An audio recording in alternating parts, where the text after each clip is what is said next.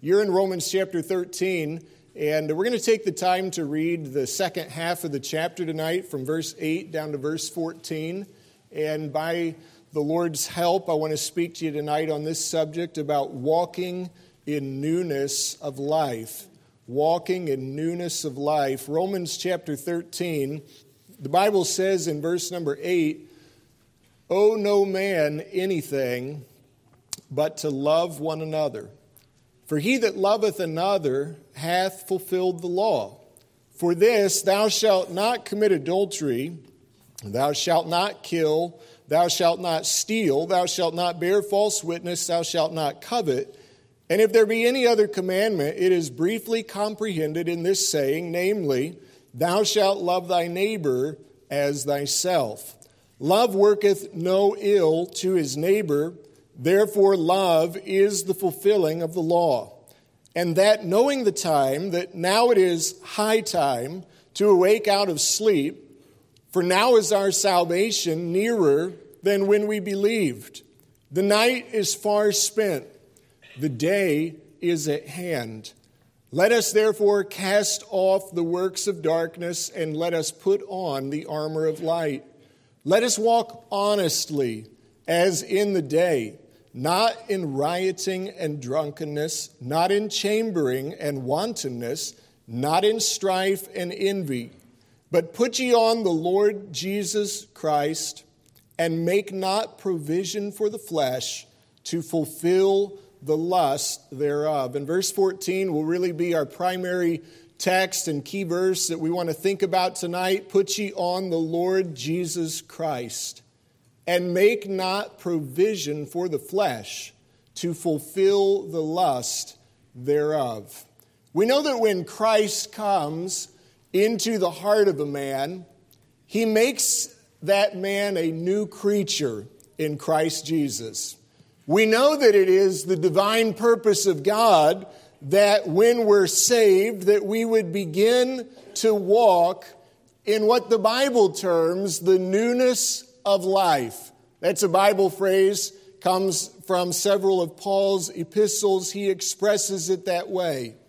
Although this is the plan of God, and we know that it will ultimately be completed when we make it to heaven, amen, we will experience the fullness of the newness of life.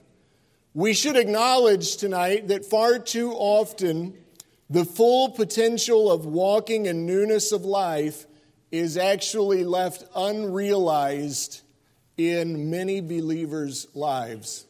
Can I, can I go so far as to say in most, if not all, believers' lives?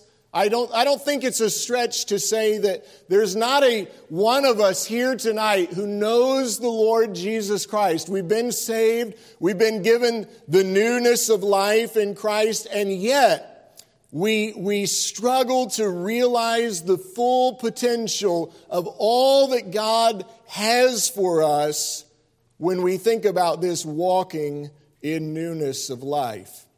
The reason for this uh, failure on our part can obviously be traced to the greatest adversary that defies your attempts and mine to lay claim to the victory that God has made available to us.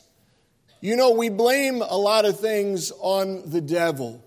And the devil, to be sure, is an adversary that we ought to be aware of. He's an adversary the Bible warns us about. We're not ignorant of his devices. We blame a lot of things on the world and the culture around us, but I want to tell you tonight neither of those are the greatest adversary that you face in this what we, what we want to think about tonight in this endeavor of walking in the newness of life. The greatest adversary that you and I face, without a doubt, is none other than your own flesh and mine. The book of Romans is really a treatise about the gospel, just to set the context here. A primary theme in the book of Romans would be the provision of the gospel to enable the believer to walk in newness of life. In other words, the way that it's supposed to work. God saved you because He wants you to walk in newness of life. That's the goal. He wants you to be like Jesus Christ. Earlier in the book of Romans, the Apostle Paul clearly expounds the doctrines of condemnation. All of us are guilty before God. He, he describes the doctrine of justification by faith alone, by the grace of God. The choir sang about that tonight. Praise God for justification in the blood of Jesus Christ. He talks about sanctification and our ultimate glorification. But now, when we get to chapter 13, in the immediate context here, Paul is in the middle, really from chapter 12 to chapter 16, the last few chapters of the book. He's in the middle of exploring what are the practical areas of what it looks like to walk worthy of the gospel or to walk in newness of life. I believe Romans 13 and verse 14 is really a primary key verse. There is so much here. We don't have the time to unlock it all tonight. I want to look at a couple of things that God has laid on my heart. But I do believe tonight if we would take Romans 13 and verse 14, put ye on the Lord Jesus Christ and make not provision for the flesh to fulfill the lusts thereof. If we would take that verse and really understand it, really spiritually uh, take it in and digest it. And then, as we learned about in Sunday school this morning, not just understand the knowledge of it and theorize about what it means to put on Christ and talk about it in Sunday school and in our small groups and sound really spiritual and put it into all these, you know, big glowing terms of what it means to put on Christ and what it means to not make provision for the flesh and not fulfill the lust of the flesh. But if we would actually apply it, amen, if we would actually live it, if we would actually put it really into the daily fabric of our life, we would begin to realize the full potential that God has for us to walk in newness of life. What does it mean tonight when the Bible says to put on the Lord Jesus Christ? How does a believer actually go about this business of refraining himself or herself from fulfilling the lust of the flesh. What do I need to do as a believer in Jesus Christ in order to walk in newness of life as God designed me to? Before we can answer those questions, with God's help, we want to do that tonight. I think there's some practical things here that will help us. But first, I think we need to answer a more fundamental and basic question and that would be the question of what is the flesh? You know, we use these words a lot. The Bible refers much to the flesh. We talk about the flesh a lot. But I think sometimes, at least I'll speak for myself, I think sometimes I use Bible vocabulary. And, uh, you know, if I was pressed on what does it mean, I would have to ponder for a few moments and try to be able to clearly articulate. Sometimes it's a little bit fuzzy in the brain. What exactly are we referring to when the Bible says that we ought not make provision for the flesh? What is this flesh?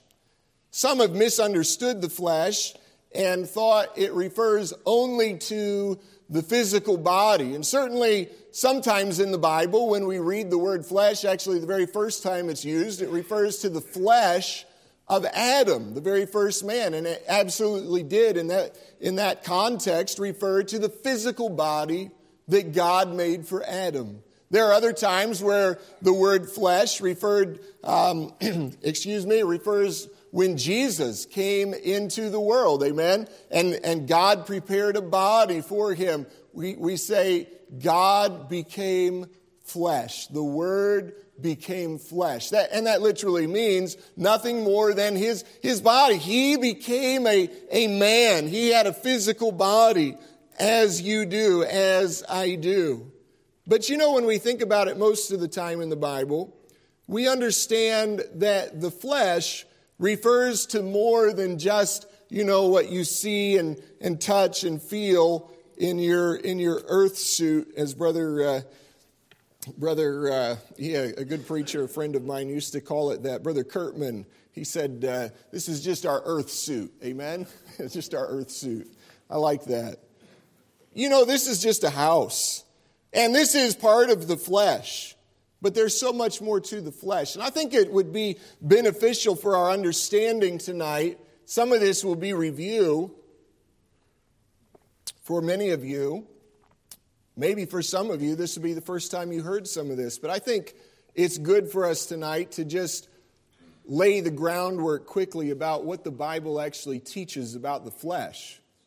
Because I'm, gonna, I'm just going to say tonight, it's really good for us to be reminded about things even though we already know them.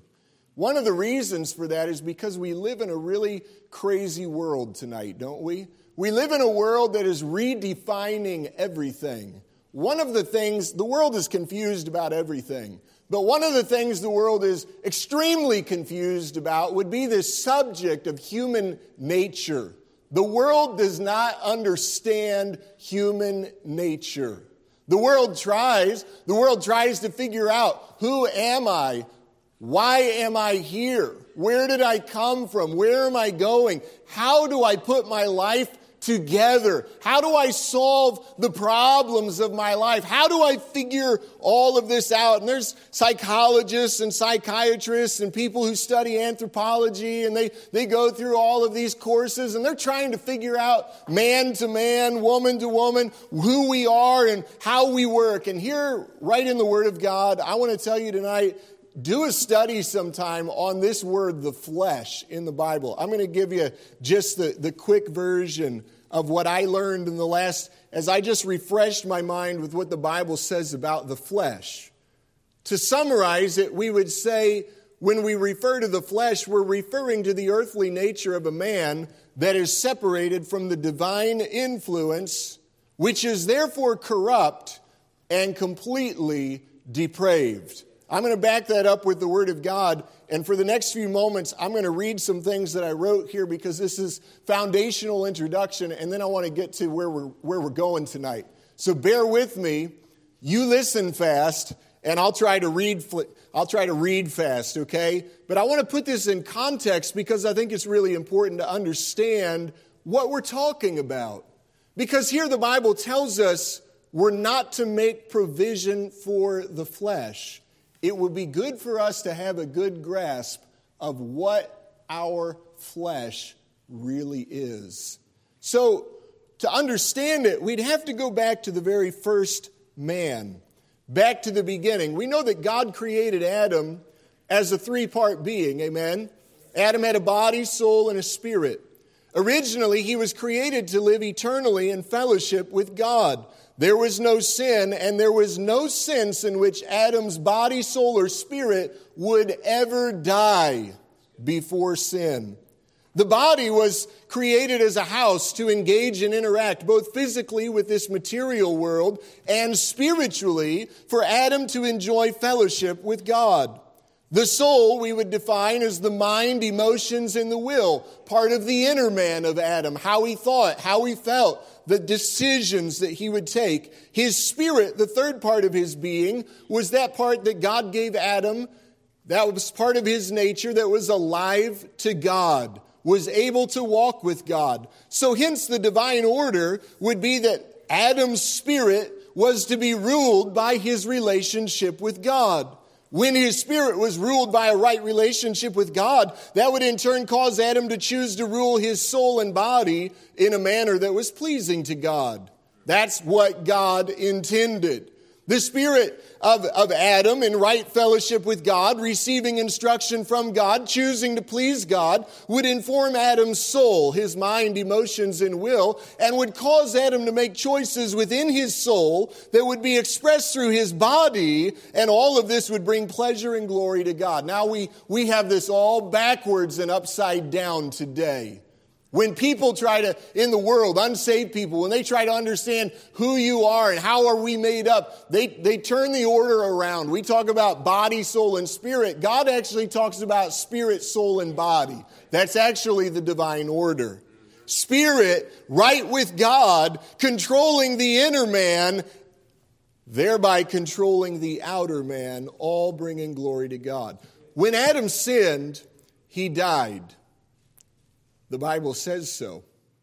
The soul that sinneth shall die. God said, Don't eat the fruit of that tree. The day you eat of it, you will surely die.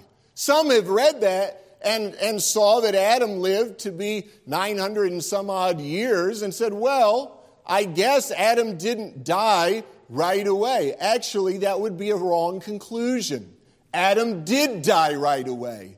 His body did not immediately decompose and have to be buried. That lasted for another 900 some years. But Adam absolutely died right away. There was more to Adam than just the physical earth suit that God gave him.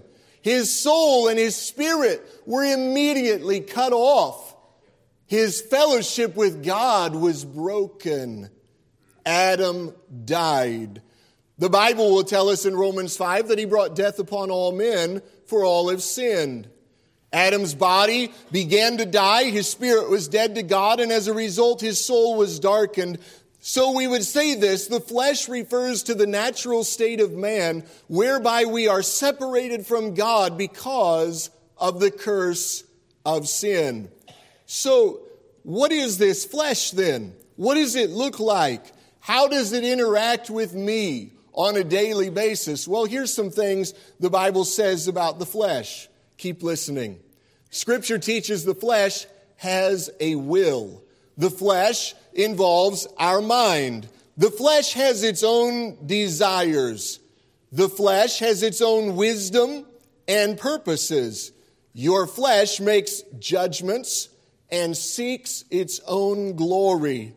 All of this is to say that your flesh believes itself to be very clever, but the reality is that your flesh is corrupt. The flesh is contrary to the spirit, the Bible says.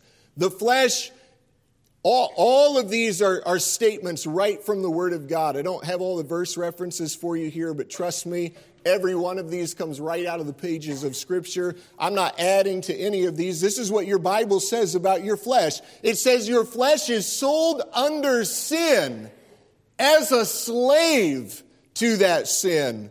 The flesh is not subordinate to the law of God, and it cannot be.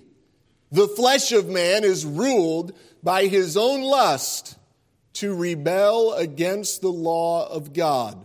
What does this look like when the flesh rebels against the law of God? Well, it takes the form of the flesh, producing envy, strife, division.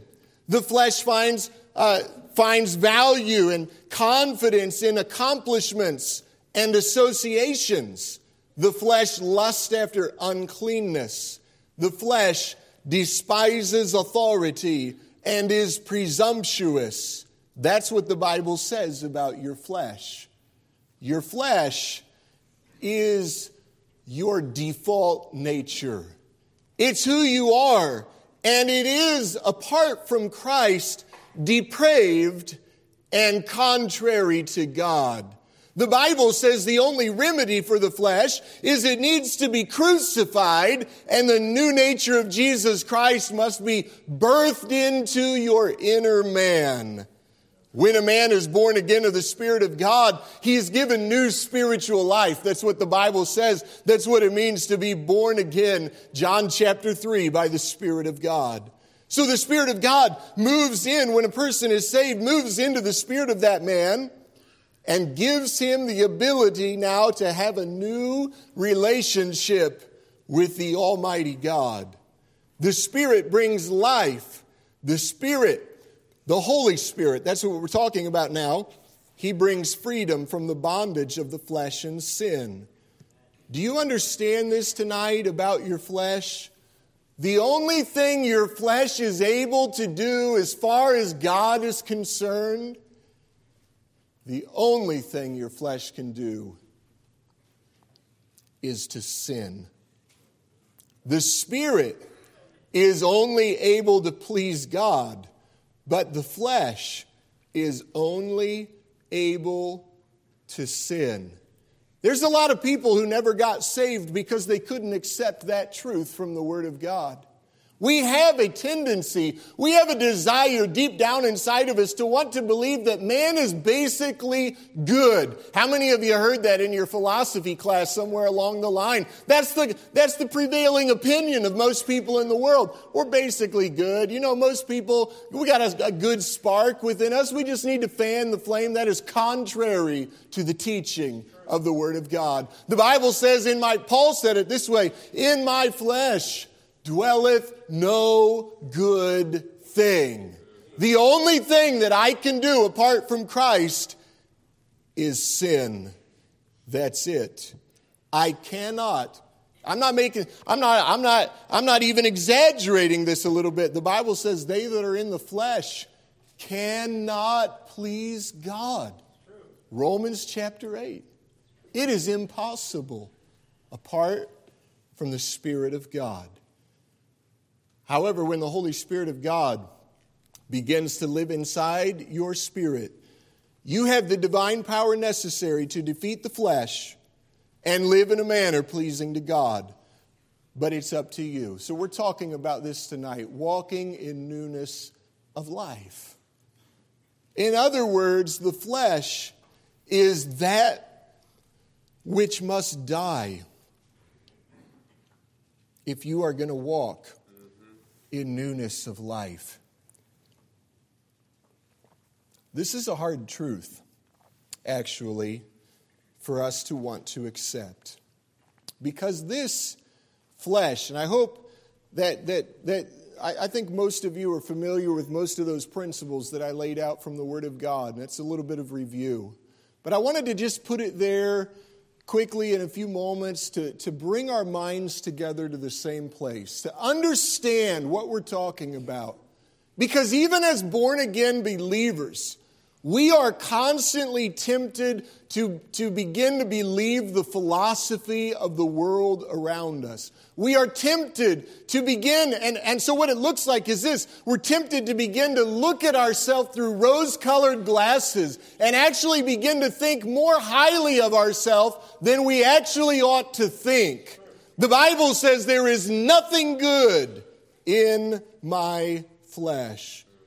My flesh needs to be crucified. In fact, in order to be saved, your flesh was crucified, not your body. No, you didn't have to go get on a cross and be nailed there. We're not talking physically the body, but absolutely the old man, the old nature, the part that, the part of you that our brother was talking about tonight, that all he wanted was the world. All he wanted was his own way. What is that? That's the flesh. Can you identify with? I could identify with that. I remember that before I came to the Lord. I remember that right now in my life because here's the thing just because you get saved, the flesh doesn't just magically disappear, does he?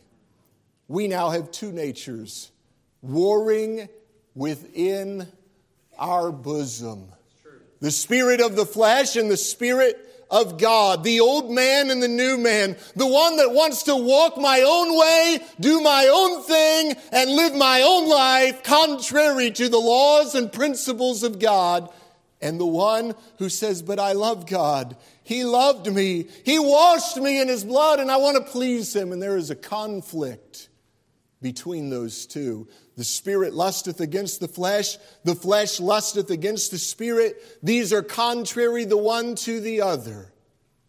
So, if we are going to actually walk in newness of life, if we are going to find the ability to overcome sin and the temptation that is so appealing to our flesh, the old man that still resides and is alive and well within our, within our being, what do we need to do to, to be able to accomplish this victory, to walk in this newness of life that God promises? Notice in this passage, I want to just give you three thoughts in the next 15 minutes here. I still have your attention. Say amen. amen. Good, amen. Just three points, five minutes a point, and we'll be done. Amen. You see if I can stay on point or not. All right. Number one, in verse 11, there's three things we need to do. Three things that require your attention, your action, if you want to walk in newness of life. You know, the principles are really easy, but the application of them is really challenging. Stay with me tonight. In verse number 12, I'm sorry, verse number 11, the Bible says, And that knowing the time, that now it is high time to awake out of sleep. For now is our salvation nearer than when we believed. The first thing that we ought to do if we're going to be able to walk in newness of life and overcome the power of the flesh that lives inside of us, the greatest enemy that we have. Number one, we need to anticipate the fullness of our salvation. That's what he's talking about in verse 11. Did you see that? Now is our salvation nearer than when we believed. The idea of our salvation, you say, well, I thought we were already saved. Well, we are, amen. When you believe on the Lord Jesus Christ, you're saved immediately, born again. You don't have to wait a week or a month or a year or to the end of your life to find out and say, Well, I hope I got saved. No, listen, you can know today that you're saved. Amen. Salvation is instantaneous, it's immediate.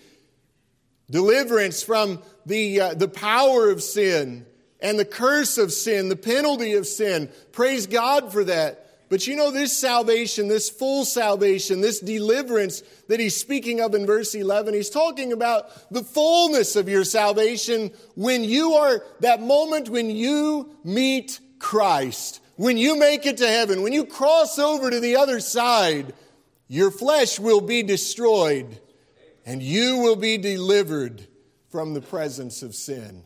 What he's saying in verse 11, as believers, we should live anticipating that day. Amen. Knowing that this is the purpose of God. He says, knowing the time. You know, of all people, God's people ought to be able to discern the time. We ought, of all people, to know that this time that we live in is just such a, a short little window. I was talking to someone yesterday about this very fact. I said, What do you think the purpose of your life is? Is it really just to be born and, and go to school and go to, go to college and get a good job and make a lot of money and acquire a lot of nice things and then retire and eventually get sick and be buried? And, you know, that's the, is that the summation of life? Is that really all there is to it? Oh, listen, there's so much more to life than that. Amen. There's, and as, as God's people, we ought to discern the times. We ought to know that it is now, he says, it is high time. High time speaks of urgency. It speaks of this very hour. In other words, there's, there's an action here that cannot wait. It's high time to do what? High time to awake out of sleep. Now, he's not talking to the people that fell asleep on the preacher. He's talking to believers who have fallen into a spiritual stupor. Uh, he's talking to these believers in Rome who were tempted just like you and I are. Tempted to, to fall into the, the idea is a spiritual torpor. it's an interesting word. It means that's literally what this word sleep in this verse means, though. It's the idea of numbness, inactivity, and loss of sensation.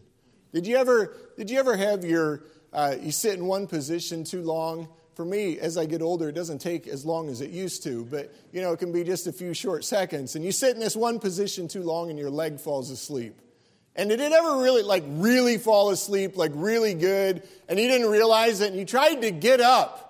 And you tried to walk and you just thought, you know, you didn't know what was going on. And man, that thing is just like dead weight. It's numb. It's, uh, it's inactive. It doesn't work anymore. You lost all sensation. That's the idea, but in a spiritual sense. He says, spiritually, you're in danger. You've fallen asleep. And it's time to wake up. It's time to be engaged. It's time to be active. It's time to be aware. What are we to be engaged about? What is, what is the motivation for this? because now is our salvation nearer than when we believed. That's what he says. You know what? It's, it's easy to wake up when you anticipate something, isn't it? Did you ever? I, I, don't, I don't know about you, maybe it's just me. But whenever I have to catch an early morning flight, maybe a red eye flight, or shortly after that, you know, 7 o'clock or something, and you got to be up by 3.30 in the morning so you can get ready and you can get your bags together and you got to be out the door by 5 o'clock so you can be at the airport at 6 o'clock so that you can get through the security line and do all that you got to do. You know so you got, you got all this stress about there's a there's, there's a lot of steps between me where I am in my bed and me getting on the airplane seat in about five hours, right? So there's a lot of steps between here and there. And I don't know about you, but I can't sleep. That night before, I set my alarm for 3:30 or whatever, and it feels like I wake up every hour because it's like I don't want to miss it. That I oversleep. I can't, I can't afford to miss my alarm. If I miss the alarm, I'll be late. I'll miss the flight. You know, it's easy to wake up when you're anticipating something. And here what he's saying is to the children of God, we ought to be busy anticipating the fullness of our salvation. What does this look like? Ask God to feed your longing to be delivered from sin so that you may be like him. You know, brethren, it is easy if we're not paying attention to get comfortable in this world with our sin. That is a grave danger. That is an absolute enemy, adversary to you being able to walk in newness of life. As long as you're comfortable sitting around enjoying the pleasures of sin with the other worldlings around you, how would you ever think that you would be able to walk in newness of life? Anticipate the fullness of your salvation. Number two, in verse 14, you're still with me. I'm still on time. I went over by a minute, but we're staying pretty close. Put ye on the Lord Jesus Christ. The second thing is appropriate your life to be lived for Christ. You notice the first word in verse 14? But. It's a contrast to the previous verses where he's talking about the old way of living. He talks in verse number 12 and 13, and he talks about rioting and drunkenness. He says we're not to, we're not to walk in, in those ways. We're not to do those works of darkness anymore. Put away the rioting and the drunkenness. That's revelry and carousing.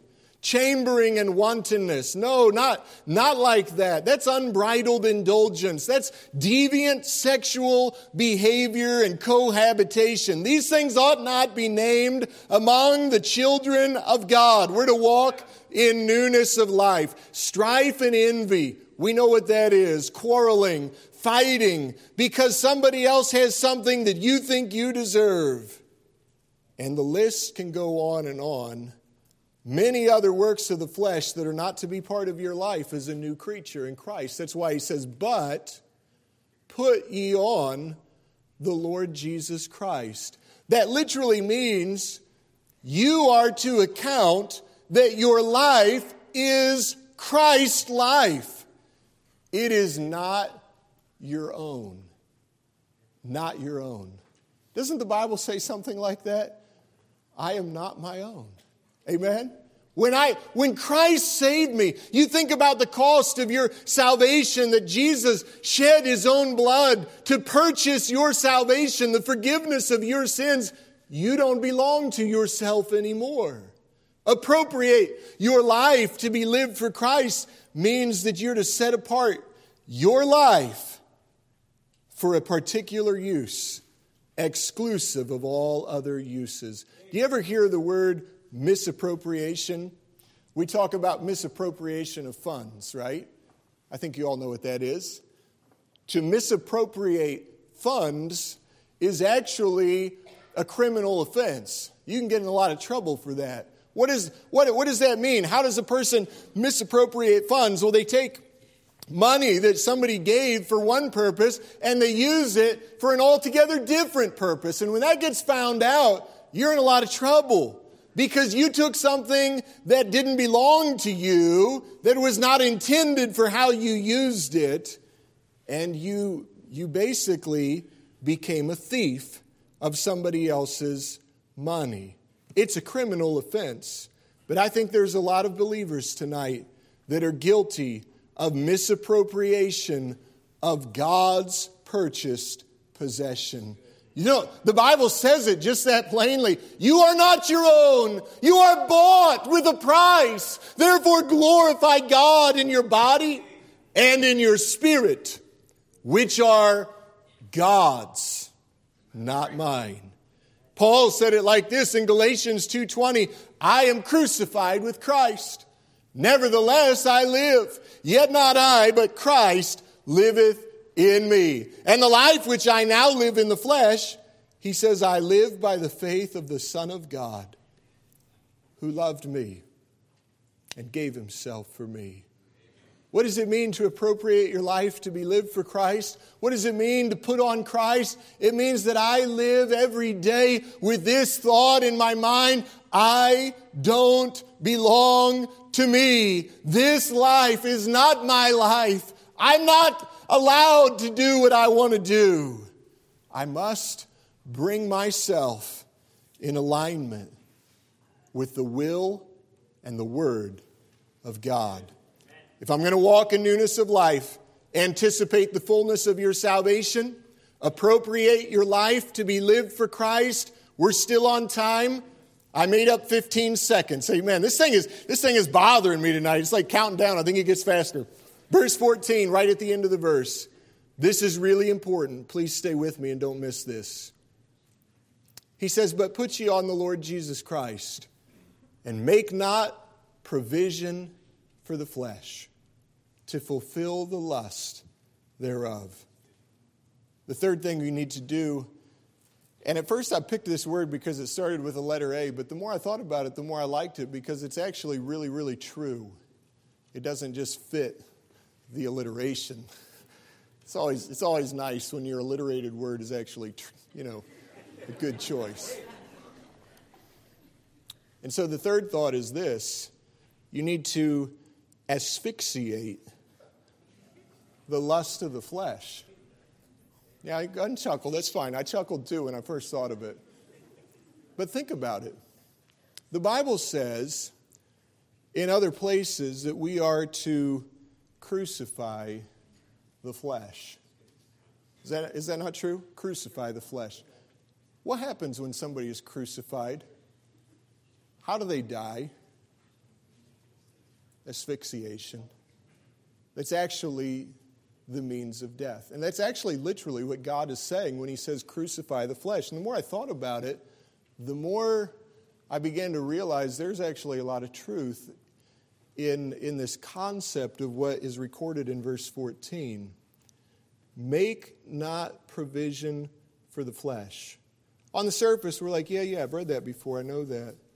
The idea of provision is the idea of forethought considering in advance, right? So if you make provision for your family, well, how do you do that? Well, you go to work, and so you can put some money aside so that you're able to pay the bills, so that you're able to provide a place for them to live and food for them to eat and meet the needs of their life. Provision. It takes a little bit of planning takes a little bit of forethought. It takes a little bit of intentional effort. Well, what's interesting here is this is a negative command. He says, make not provision for the flesh. So the obvious inference is that it's actually really a big temptation for you and I to begin to make provision for the flesh. He says, don't do that. That's a bad idea. That's not a good plan. Don't think about providing for your flesh. I'm just going to say this. It is actually impossible to put on Christ and make provision for the flesh at the same time. You know, in fact, oftentimes we, we fail in our efforts to put on Christ because we're so busy making provision for the flesh. There's different kinds of provision you can make for your flesh. There's that provision which is conscious intentional preparation to indulge the flesh. You don't have to tell me, but I know that every one of you who's a believer knows what I mean. Conscious, intentional effort to go out and get what you wanted, even though you knew it was a sin against God. Guilty. You know, this shows up in the entertainment that we choose places that we go that we know we shouldn't go, material that we feast our mind upon that we know is contrary to the law and the Word of God, friends that you spend time with just because you enjoy their company, but you know that their company is taking you away from God. That's the conscious provision for the flesh. He says, don't do that. You know, there's other provision for the flesh that's unconscious, though. Maybe this is a bigger struggle for you.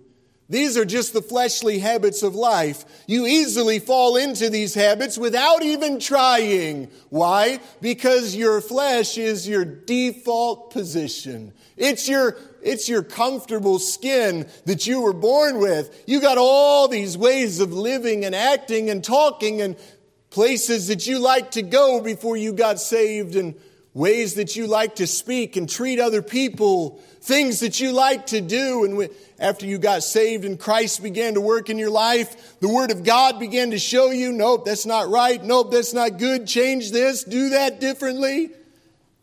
But you know, very unconsciously, those fleshly habits of life crop right back up if we're not careful.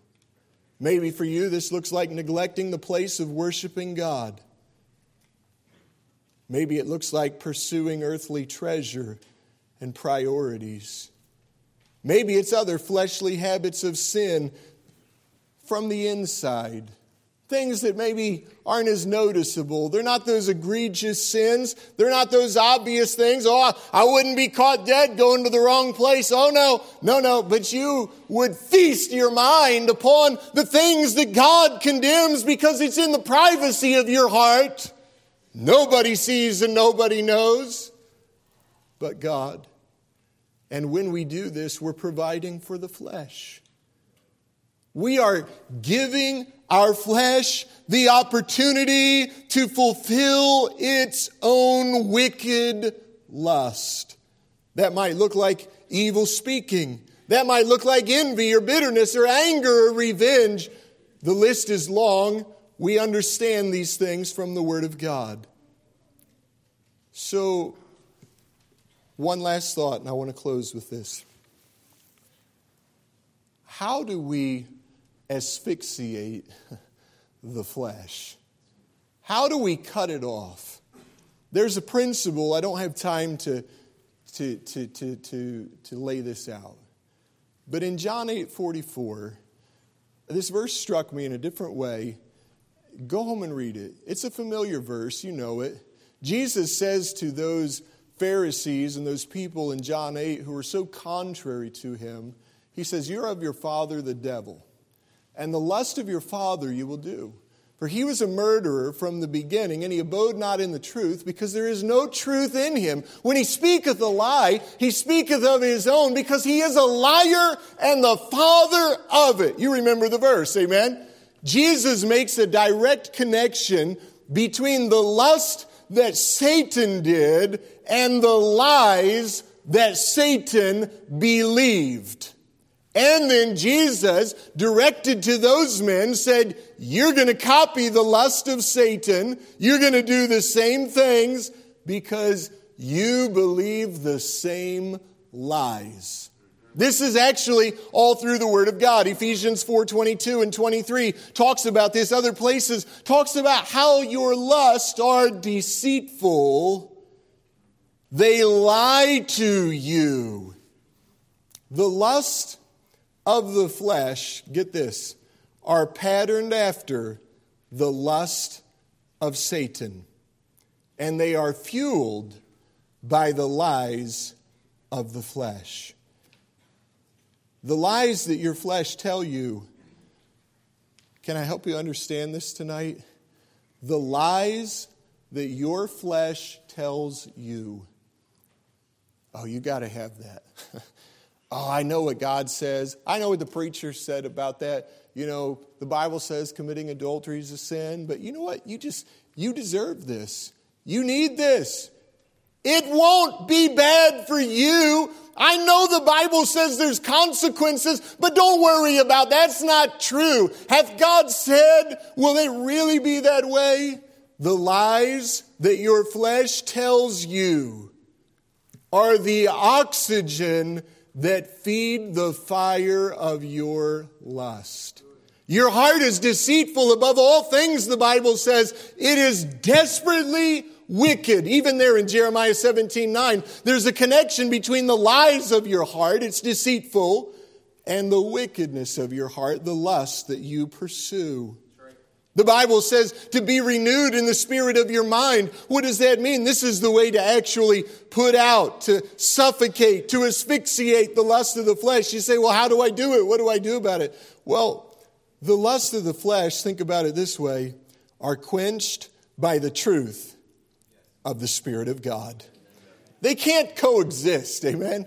Your flesh lies to you, tries to lead you down the road of temptation, and the Spirit of God, if you're born again, says, Nope, you shouldn't do that. Nope, my word says that's not true. Nope, my word says that's false. And it's up to you who you're going to believe. You can't believe God's truth and your flesh's lie at the same time. You'll never believe God's truth and walk down the path of sin Never, ever. Every time you choose sin, you can trace it back. Somewhere there were some lies that your flesh told you that you believed. You say, I, I want to I wanna be serious about putting on the Lord Jesus Christ. I want to walk in newness of life. I want to make not provision for my flesh to fulfill the lust thereof. Here's a practical thing you can do. If you want to crucify the lust of your flesh, Cut off the air supply of lies. Replace them with the truth of the Spirit of God. That's this book. Amen. Renew your mind. Brethren, this is so critical. We must get our mind in the Word of God every day, all day long, so that we can identify the lies and put them out with the truth of the Word of God.